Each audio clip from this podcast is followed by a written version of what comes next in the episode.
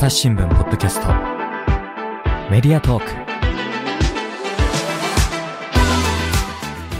今回は前回の続きからお送りします。お母さんの頃は、はい。その見学係じゃなくて宣伝部だったんですよね。はい。ってことは見学以外のこともやったりとかしてたんですか？そうですね。宣伝部で、あのーその、まあ、世界に朝日新聞を売り出すってなった時にやったのが、テレビコマーシャルを作ったっていうのがあって、朝日がさんさんおはようさんっていう CM があったと思うんですけど、それで、あの、ペーパードギーっていう、ペーパードギーとなんかおは黄色とか赤とか緑みたいなのね。そう、すごいカラフルなはい色の、今、あの、ガラスの扉、ドア、ドアとか、自動ドアとかにあるんですけど、はいコンコースの。その、それを、じゃあ、あの、ボー・ベン・ディクセンさんっていう、北欧の、デンマークの、あの、デザイナーの方がいらっしゃって、そうなんです。その方に、あの、作ってもらって、はで、母が行って、これ、作ってくださいって言はって、いその、ボーさん、ボはい。ー、ボーベンディックセンさんに、私があの、抱っこされてるは写真とかが、何してんですかすげえなうちのデザイン部とかじゃないんですね。はい。そっか有名デザイナーに頼めるレベル。もっと活用した方がいいんじゃないの？あんま最近見ない気がするけどね。そうなん全ですよ。然聞かないですね、最近。はい。はそうその CM の、なんか、朝日がさんさん、おはようさんの番号を NTT に取りに行ったって言ってました。あ。昨日母がへーそうかそうか。NTT に番号を取りに行くんだ。はい。0120の330843だ。そうです。はそれが入っててそういう仕事もあるんですね。そういう仕事も、宣伝部の方々。わりかし何でも屋ですね。そうなんですよね。何でもや。優遇なんかその時必要になった仕事をやるって感じですよね。はい。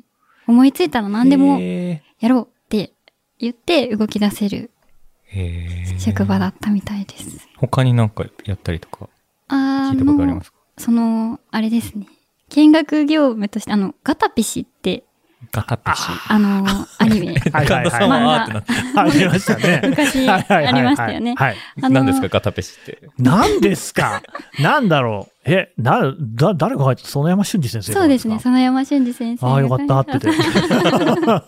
何ガタピシって犬じゃないです。かそうです。犬です。で、その、ワンちゃんね。そう、ワンちゃんが、結構、あの、読者の方から、あの、人気があって、うん。そのワンちゃんを、もう、特大1ページにしたポスターを作ったみたいで、はあ。そのまた会いたいっていうのがキャッチコピーだったらしくて、そのポスターを、まあ、新聞の販売店とかに置いてると、このポスターをくださいってうん。言って、で、新聞を取ってくれる読者の方々が増えていったっていうのもあったらしくへて、えそんなに効果があった。ポスターを買うなら新聞も買ってくださいって、こう、柔らかく言ったら、うん。みんな買ってくれたっていうすことも。あったみたいで、そうなんです。そんな効果があったんですね。ガタピシ。うん。知らないのあなた。そう知らないかもしれない。園山俊二先生知らないの？常山俊二先生はうん知ってます。何で知ってんの？いや、あの、朝日新聞の夕刊とかで書かれてましたよね。園山俊二先生ってさ、はじめ人間ギャートルズとかって園山先生じゃないの？違ったらどうしよう。怖い。ああ、よかった、園山先生だわ。知らない？ギャートルズって。あギの、ャートルズは。漫画の肉ってわかんないですか漫画によく出てくるような肉って骨があって肉がついてるような。あれはもうギャートルズとかで有名になった肉ですよ。あ、そうなんだ。うん。えっ、とね、もうだから原始時代こんな風だったんじゃないかっていうのをね面白おかしくやってる漫画で、うん石のでっかいね、お金とかをこうね、コロコロ運んだりとか、はい。なん、違う、朝日新聞の話をしないとね。なんかでもすごい、あれですね、こう、結構今と比べてもだいぶ派手ですよね。うん派手。そうですね。派手ですね。当時のなんかもの残ってますもんね、だからそういうのね。うん。例えば、電話のホリオンとかむか、あの頃作ったやつじゃないんですか。あてーってってれれてってってれってやつ。あれ、えなんか、そうなんですか？あれでも、あれは、あれ最近？最近な気がします。何で聞いたかというと、ドラえもんの、あ、質問ドラえもんの BGM か、あれ。BGM 作ったんだ。な気がします。質問ドラえもんもでも10年ぐらいですかね。はい。この間記念やってましたもんね。はい。CM もね、CM も今もたまにやってますけど、結構いろんなのありましたよね。ありました。その CM も、はいはい。あの、これはまた、あの、イタリアに行って、ねえねえ、なんか、合成だな、俺。なんか、え？外報の記者ぐらい動いてますよね。本当だよね。え、イタリアに行って何ですで、かあの、砂？砂絵のが、砂絵。砂絵あを、あの、動画で撮るっていううん。のをやったらしくて、それ、あの、やったことなかったらしいんです。まだ世界で誰も。で、それを朝日新聞の CM に使おうっていうことで、そのさっきお話ししたペーパードギー、ワンちゃんのを砂絵で動いてる様子を動画にしようってなっへて、ーそれを CM で流してたみたいなんです。うーん。僕覚えてるのはね、はい。あの、ワールドカップ日韓共催の時って2002年ですか ?4 年ですか？なんかその辺。2年かな。で、あの、その前とかだと思うんですけど、稲垣吾郎さんがね、はい。CM 出ててね、新聞記者役なわけですよ。フィールドをこうかけるわけですよ。で、なんかそのね、朝の人を模した人みたいなのも出てきて、なんかみんなでね、新聞作ってなんかゴール決めるみたいなね、もうスマップ全盛期の 稲垣吾郎さんですよ。ななんとなくこうね、知的なイメージもあるじゃないですか。はい。これがね、まさか朝日新聞のね、キャラクターね、やっていただけるとはっていう話でね。うん。とかね。うーん。やっぱあれだな、昔の話すると寂しくなってきた。やめようか、そろそろ。い一方今はになっちゃいますからね。や、どうして今も頑張って。あれですよ、テレビ CM にもね、ついにはその、ポッドキャストもあ、そう。使ってもらってるわけですからね。確かに。じゃないですか？知らないですか？はい。え、朝日新聞デジタルは、あの、猫のやつとか見たことあるタンタんですけど。カタカタカのね、はいカルメンのやつ。カルメンのやつそうそう。あれで、なんか、深く深く知りたいときには、みたいな CM あって、はいはい潜水していくみたいな。それ、ポッドキャスト聞いてるっていうね。一瞬映る。一通一瞬。しかもメディアトークなんだよね、あれ。あ、ニュースの現場からじゃなく。あ、ニュース深掘り時代だったっけ？時代じゃないですかね。あ、でも途中で、あれか、変えてもらったのかな。うん、メディアトークのね、サムネイルになってると思うよ。そっかそっか、そうでですね。あの、小長さんが喋ってる。さんの激渋会そうそうそうそう。なんか、インドネシアの話してるっていういい話ね。そう。なんですよ。うん。っていうぐらいでね。あとだから我々の CM、音の CM もあるからね。Spotify とかで聴けるようなやつね。ああ、うん確かに確かいろんなのあるわけですよ。に。なるほど。だから今も全然、全然そんな、全然寂しくない。そうか。え、お母様と今のその仕事の話とかすするんですか？します。というか入社するときにはい。私もやることになったみたいな話をすることになるわけですよね。そうです。そしたらなんか、同じ道をたどるんだねっていう話を まあ、したりして、うん。そうですね。まあ今は、こう、まあ、まだ知ってる方も、母が知ってる方も残ってたりするんで、今日は何々さんが来たよって言うと、あ、何々さんねって、何々して何々してって、こう勝手に、私は知らないんですけど、その方の情報を得得てしまうっていう。この昔はこうだったとか。会う前に知っちゃうっていうことがありますね。それ就活の時はお母さんには言ってなかったんですか？あ、なんとなく言ってました。ああ、なんとなく言ってた。はい。そっか。でもすごいですね、親子で。なんか別にじゃあ特にこう、押されたっていうわけでもなく、いろんなのを受ける中に朝日新聞もあったってことですよね。はい。はあ、え、うん他にもそれは正直泣いてもらったとかあるんじゃないですか？あ、そうあありますね、これは。目が若干泳いでますけどね。は あ、まあでも縁があったってことなんでしょうね。はい。うーん。あれでしょで、そのお母様っていうのはね、単にその宣伝の関係の話だけやってたわけじゃないんですよね。そうですね。なんか新聞も作ってたっていう話。あはい。その、そうですね。もっと朝日新聞を知ってもらいたいっていう時に、かん突き詰めていったら、まあその商品に行くと思うんですけど 突き、詰めましたね。商品に突き詰めたな、これ新は。聞というものに。たどり着いて、こう、若者に特化した新聞を作ったらいいんじゃないかっていうことで、まあ、7と書いてもセブンという新聞を、セブン。はい。うん、もう伝説ですよ、あな作た。一度このポッドキャストでも喋ったことあるよね。奥山さんと喋って、うん一度だけ出てきて、そうしあったっけ？って言われてて。そう。いやいや、奥山はもう知らなかったんだっけ？伊藤さんが知らなかったんあ、ですよ伊藤さんは知らないよね、それはね。あの人はもともと新聞社にはね、最近入ってるから、新聞社に至って多分知らない人のがもう今多いんじゃないかな。いつ出たんでしたっけ？えっと、ちょうどうん。9.11のということは2001年だ。2001年はあ、2001じゃあ僕年入社して1年目とかだわ。そうです。あ、2年目か。うん、まあまあ。うんはいはい。にで、ど、どういうんでしたっけ？で、あのーまあ、セブンっていうのなんですけど、こう、世界で起きている出来事を、まあ、まとめる？あのーなんというか、うん。わかりやすくままとめていく新聞？うんうん。ちょっとめ、ちょっと、すいません。あの、あのね、今ね、説高平さんがね、そのはい。持ってきてくれたのをね、はい。こう見てるんですけどね、はい。そこすごいんですよ。まず、えっ、と、なんていうのかな？一枚紙っていうか、小さい新聞、タブロイド版って言いますかね。うん。えーまあ、普通の新聞ってやっぱでかいから、それに比べるとこうね、手に取りやすい。で、置いてあった場所もなんか特徴あるんでしょ？はい。あのースターバックスさんだった。データよ。出た。言っときますけども、はいあなた。2001年段階のスターバックスですから、今より店舗数はぐっと少ない。少ないですよね。まあ、超おしゃれスポットですよね。それこそ六本木とかの店ね舗ですそうそうそうそう。もうだから、そういう、まあ、今でもあるけれどもさ、ね、なんかこれ見よがしに MacBook 開いたらさ、どうやってる人がいますけれども、はいはい。当時なんかあなたもう本当にね、あ、こういうね、おしゃれなお店ができたかというような感じで、こうアンテナの高い人が行くようなお店っていううん感じがありましたね。に、置いてもでも、遜色ない、めっちゃかっこいいの。うん。デザインが。凝ってますよね。はい。これに凝って、色もたくさん使って、やりたいようにやっていたという 感じの。いやいやいややりたいよやりたいようにって言うとあれだけど、でも本当にデザイン凝ってては、いすごいセンスも新しいし、えー、その後どうなったんでしたっけ？その後、ちょっとなんやかやありまして、まあ、新聞はなくなり、うん。もう、まあ、母はもうやりきったということで、新聞社を辞めて、新しい、また違う新聞を作ってるんですけど、うん、ちょっといろいろ聞きたい え、あ、じゃあ、まず、まあね、これ知ってます？新聞は、セブンっていう新聞は週刊新聞なんですよね。で、セブンっていうのは7日のセブンっていう意味もあって、なるほど。だから1週間分の情報をぎゅっと濃縮してお届けと。これだけ知っとけば結構こうね、あの、役に立ちますよみたいなことが書いてあるっていうね。で、だけど2ヶ月間でしたっけね？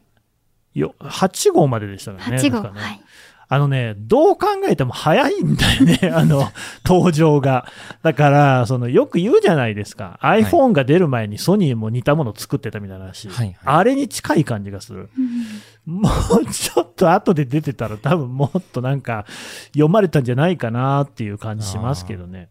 なんせ、情報がコンパクトにまとまってて、置いてある場所もいいし、それから今見たら、広告もすごいところから入ってて、多分、朝日新聞社的にも儲かったと思うんですよ。でね、デザインの凝りようがとにかくすごいんですよね。でっかい地図が、もうそれこそ1ページ丸々使ってあるような地図あったりとか、めちゃくちゃ斬新。だから最初に、朝日新聞グローブっていうのができた時にもデザイン斬新だなと思いますけれども、上を行くぐらいの斬新さですよね。それが2001年当時ってことですよね。うんはい。今はもうこういうものを作ろうみたいなの、たまに話とか出るじゃないですか。かこういう海外っぽいデザインの、こういうのできたらいいねみたいな。もうやってたのにみたいな。なぜ今ないのだろうかみたいいな。やー、もうちょっとこう時代が噛み合ってたらなんか違ってたんだろうなっていう感じするよね。もったいないっすな。なんかお母さんから当時の苦労話とかも聞いてますか？黒話、まあ、その、やっぱりデザインも凝って、うん結構あの、母も祖父の力を借りて、いろいろデザイン、ま新しい登場人物が出てくる。いろいろ出てきて。すごい祖父は絵を描くのがとても。得意なので、は祖父の力を借りて、こういうデザインで描いてもらって、で、毎日そういう作業を繰り返してたので、まあ、これを続けていたら今は生きてないんじゃないかっていう 話もよく聞きますけど。それほどに、まあ、力を注いだっていうことですよね。はいうんちょっとさっき聞いて気になったのが、お母様はそれ今も新聞を作ってるんですかなんか？そうなんですよ。はい母は、あの、違う子供応援だよりっていうほ子供を応援するための新聞を、まあ、あの、無料で、あの、地方の学校、公立の学校さんに小学校に配ってるものなんですけど、まあ、一面はこう必ず夢を叶えた、例えばまあ大谷翔平選手だったり、うん。そうですね、最近だと、ちょっと忘れましたけど、なんかそういう、あの、方々にお話を聞いて、で、子供たちの夢、何でも叶えることができるよっていう、あの、背中を押してあげるような新聞うん。作ってます。超いいじゃないですか。うんはい、ありがとうございます。いやー、やっぱりだからそういうのっていうのがね、今もこう、脈々と継がれてる感じいいですね。うん、そうですね。こんな新聞作る人、やっぱりその、もったいないよね、新聞作らないと。うん才能がもったいないよ。うん。うん。てかわ、我が社から去ってしまったのもなんかもう、なんか寂しい感じもするくらい。まあそこら辺はね、ちょっとやっぱ当時の経営陣を問いただしたいよね。そうですねう質問してやらないといけない。質問したい。まあそりゃそうだよ。うん。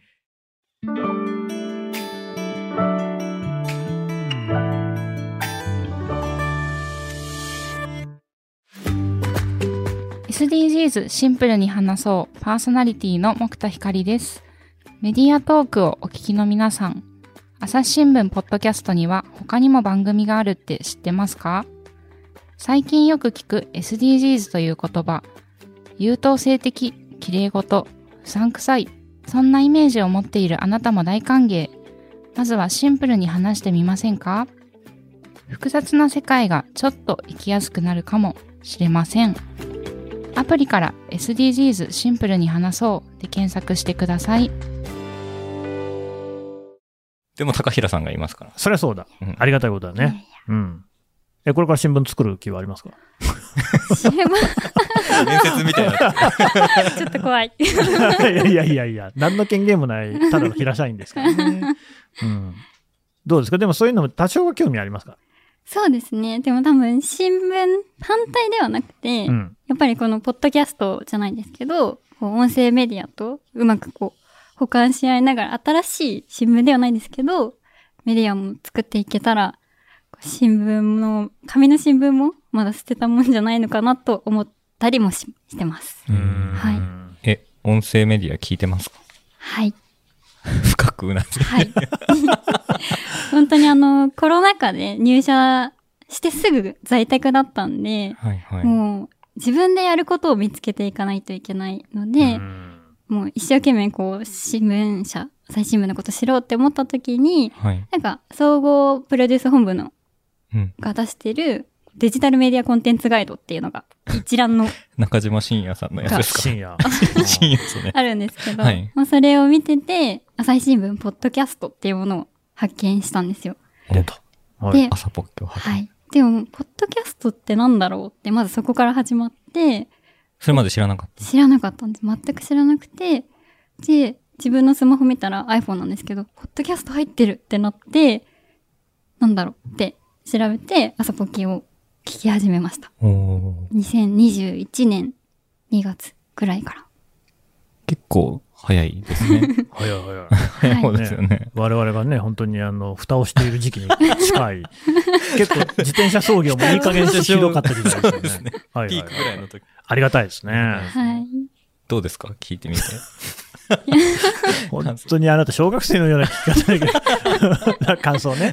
感想はいはい、教えてください。そうですね。あの、まあ、聞き始めたきっかけはまあそれなんですけど、もともと、あの、私本読むのがあんまり好きじゃなかったんですけうんど、わかる。僕もあんま好きじゃない。え、そうなんですかうん。昔、小学校の時読んだけど、全然今読まなくなっちゃっああ。でもなんか小5の時に速読っていうのにた。早いやったんですよ。ですね。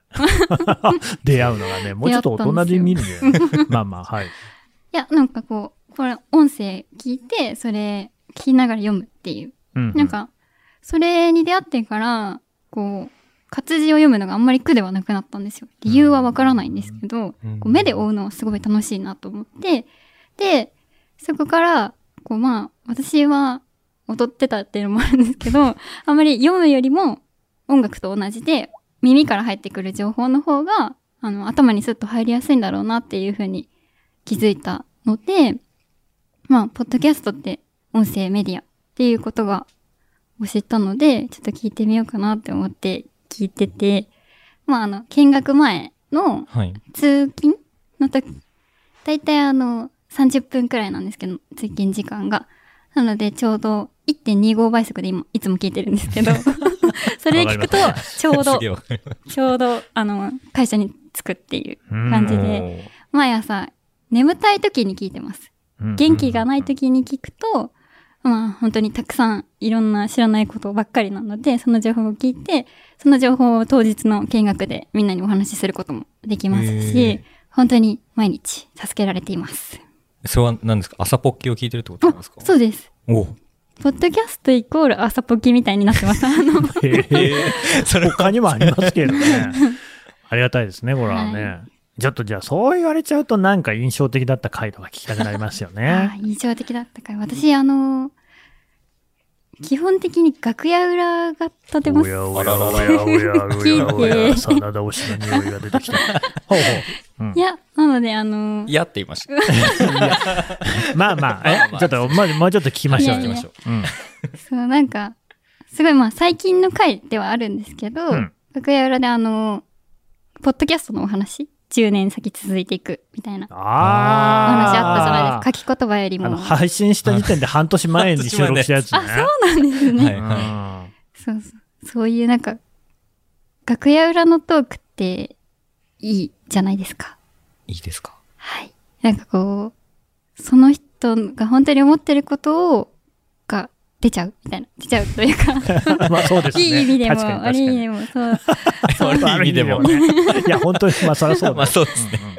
なのでなんか、はい。それがこう、優しい人間の温かみを感じられるというか、ああ。はいえっていうのから、まあ、楽屋裏を最初に聞いたっていうのもあるんですけど、多分、あの、今、ちょうどあの、真田さんが移動されるっていうことで、はいはい2021年2月頃ですかね、最初に MC をやられた、はいはいはいはい。時の引っ張ってきたやつね。そうですそうです鬼の、はいははいい。そういう回のを聞いたりして、やっぱりなんか、人間の温かみっていいなって思ってます。え、そこで感じたんですか？僕の初回のやつ聞いて。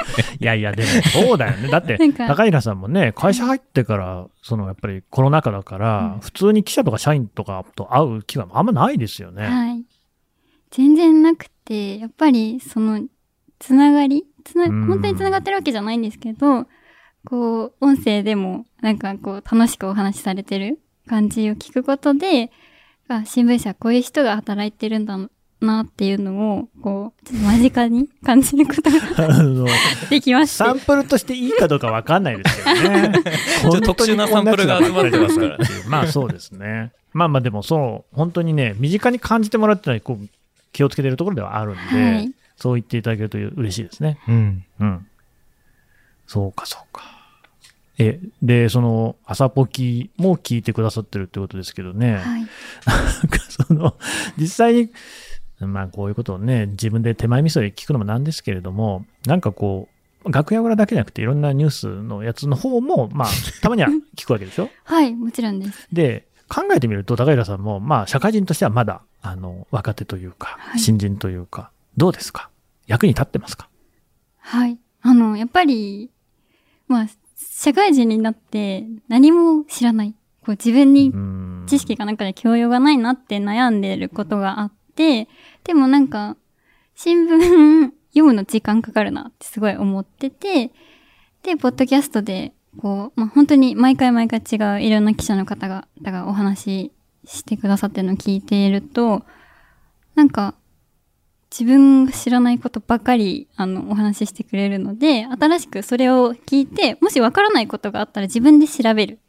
自分で調べるっていうこともして、どんどん自分の知識が広がっていって、それをまあ、友達とかにこういうことがあってっていうのを話す。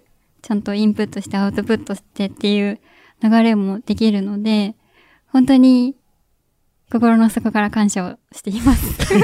なんか言わせたみたいな。なんか。いや、でもそれちょっと心配なのは、そのお友達の反応はどうですか？そういう時に。ああ、でも、その友達も、ポッドキャスト聞いてみなよってこう、気軽にあの、言ってみると、あ、じゃあ聞いてみるって言って、聞いてくれた子とかもいて、うん私の友達は、あの、真田さんのファンが一人いいいるんですが、えー、どういうことなのね。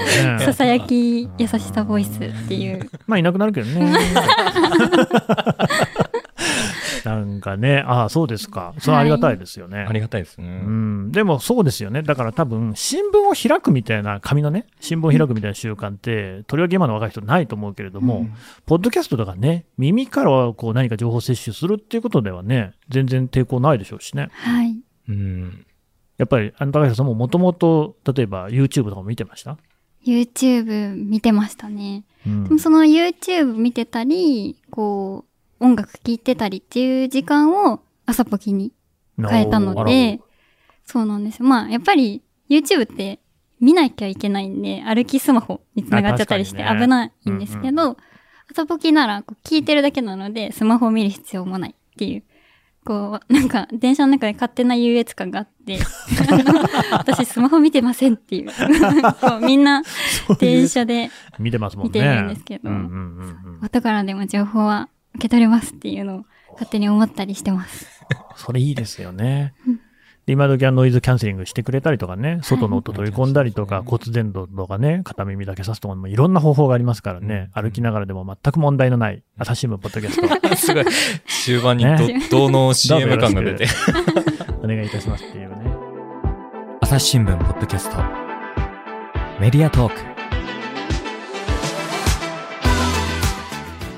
話はまだ続きますが続きは次回お送りしますはい。ということで、えー CSR 推進部より高平玲香さんに来ていただきましたが、高平さん、はい。告知ありますか？はい。告知はですね、あの今はですね、見学会、ちょっと、小学校団体のみということで受け付けているんですけれども、はい。近い将来は、一般の方々も、読者の皆さんにも見学に来ていただいて、一緒にたくさんお話をして、社内を回って見学ができたらなというふうに思っています。そして、あの、A リングではね、あの、いろいろな展示物もあって、いつでも来ていただきますので、もしよろしければ、皆様会いに来てくださると嬉しいです。A リングに高平さんいることもあるんですか？そうなんです。A リングの奥にですね、奥？あはい。私はいつもおりますので、コンコンってしていただければ、いつでも、はーいっていう感じで出ていきますので、来てください。わかりました。はい。じゃあぜひ皆さん、あのー来てね、直接来て、なんかイベントの日も来てくださるということなので、その日でも、えーそれ以外の日でも A リングの方に遊びに行ってもらえればなと思います。はい。はい高平さんでした。ありがとうございました。ありがとうございました。リスナーの皆様、最後まで聞いていただきまして、ありがとうございました。えー番組のですね、今後の継続のために、ぜひぜひご協力いただければなと思っております。お持ちのアプリから、えー番組フォロー、あとレビューもですね、できればお願いしたいなと思っております。ぜひぜひお願いします。それで、あの番組の方では、ツイッターでコミュニティというものをやっておりまして、そこでも出演してくださった記者などと一緒にですね、リスナーさんの皆さんとワイワイやっておりますので、そちらもぜひご参加いただければなと思います。えー朝日新聞ポッドキャスト、朝日新聞の沢田亮がお送りしました。それではまたお会いしましょう。